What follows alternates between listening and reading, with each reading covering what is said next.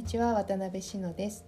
えー、今日はうーんスキルの高さってっていうお話をしたいと思います。まあ、私のね私自身の事務仕事の処理能力の速さが結構すごいっていう話をねしたいと思うんですよ。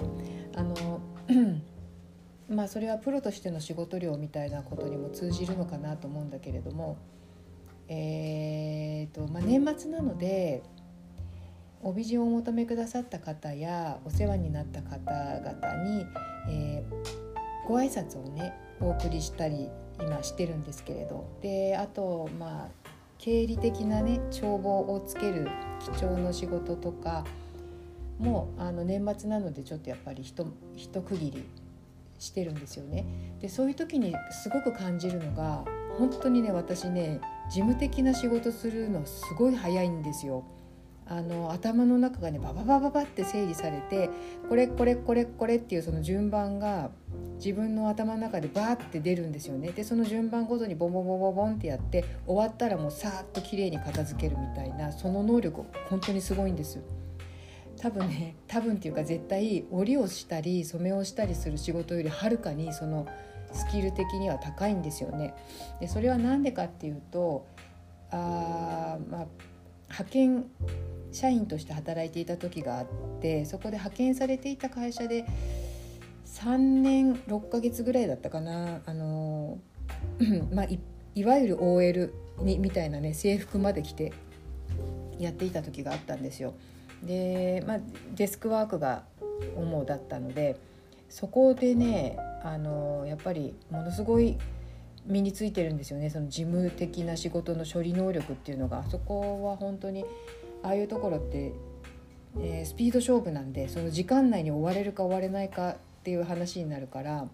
本当にあの素早いんですよね。でそこでもう知らず知らずにまあ身について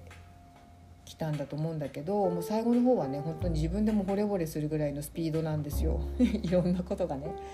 でその後にあ教育のまあその派遣の仕事しながら教育の仕事を並行してやってたんだけどまあ一旦その派遣の仕事区切りをつけて、えーと、ちょっとね半あまあちょっとまあ公的な教育機関に行ったことがある行ったんですよねその後に。そしたら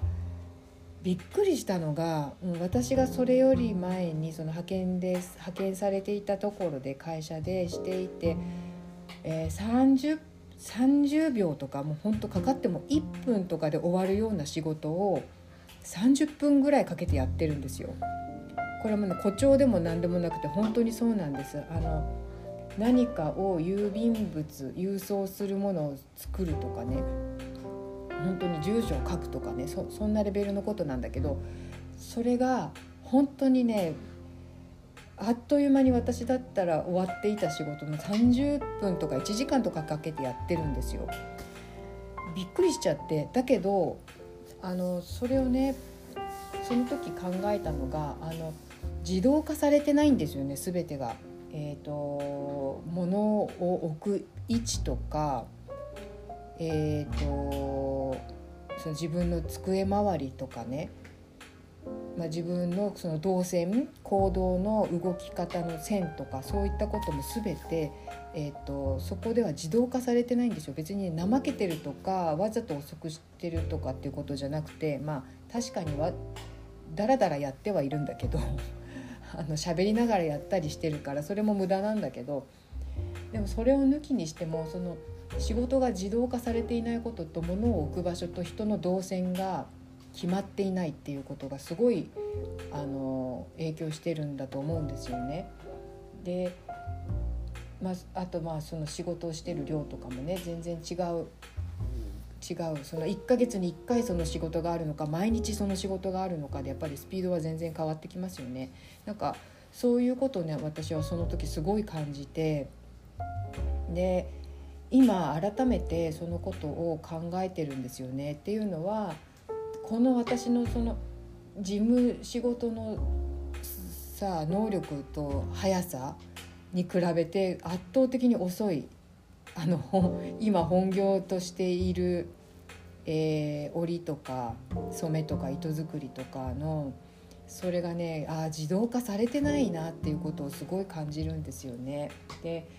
前にあ家業がもう織織をされているっていうところの方とお話をしても8代目とかねそういうぐらいにずっともう織を家業として継いでいる方にお話を聞いた時にあのやっぱり私のように、えー、一人で家でやる仕事としてやるっていう人ね続かない人がす。ごく多いっていうんですよだから自分のところで修行して出て行ってその後、えーと、自分の家でねまあ、織り機を構えてやるんだけれどもやっぱり続かないっていうんですよね。まあ、それはいろんな理由があるんだろうけどでもその人が一番の理由はあの工場じゃないからだっていうことをおっしゃっててねやっぱりその家の一室とかでやってもねあの全然やっぱりそれだと仕事にならないんだよねっていうような話だから続仕事にならないっていうのはその続けられない理由の大きな理由の一つだっていうことをおっしゃっててその時はなるほどなと思ったしその我が身を振り返ってねあうちもなって思うんで中途半端だよなっていうことはすごい思うしあの織り場織り工場じゃないから続かないっていうのは本当によくわかるなっていうふうに感じるんですよ。やっぱりそれもさっきのその事務的なスキルとつながっていてあのオートメーション化されていないあのさしていいとことしちゃいけないとことあると思うけどしなきゃいけないとこがなっていないし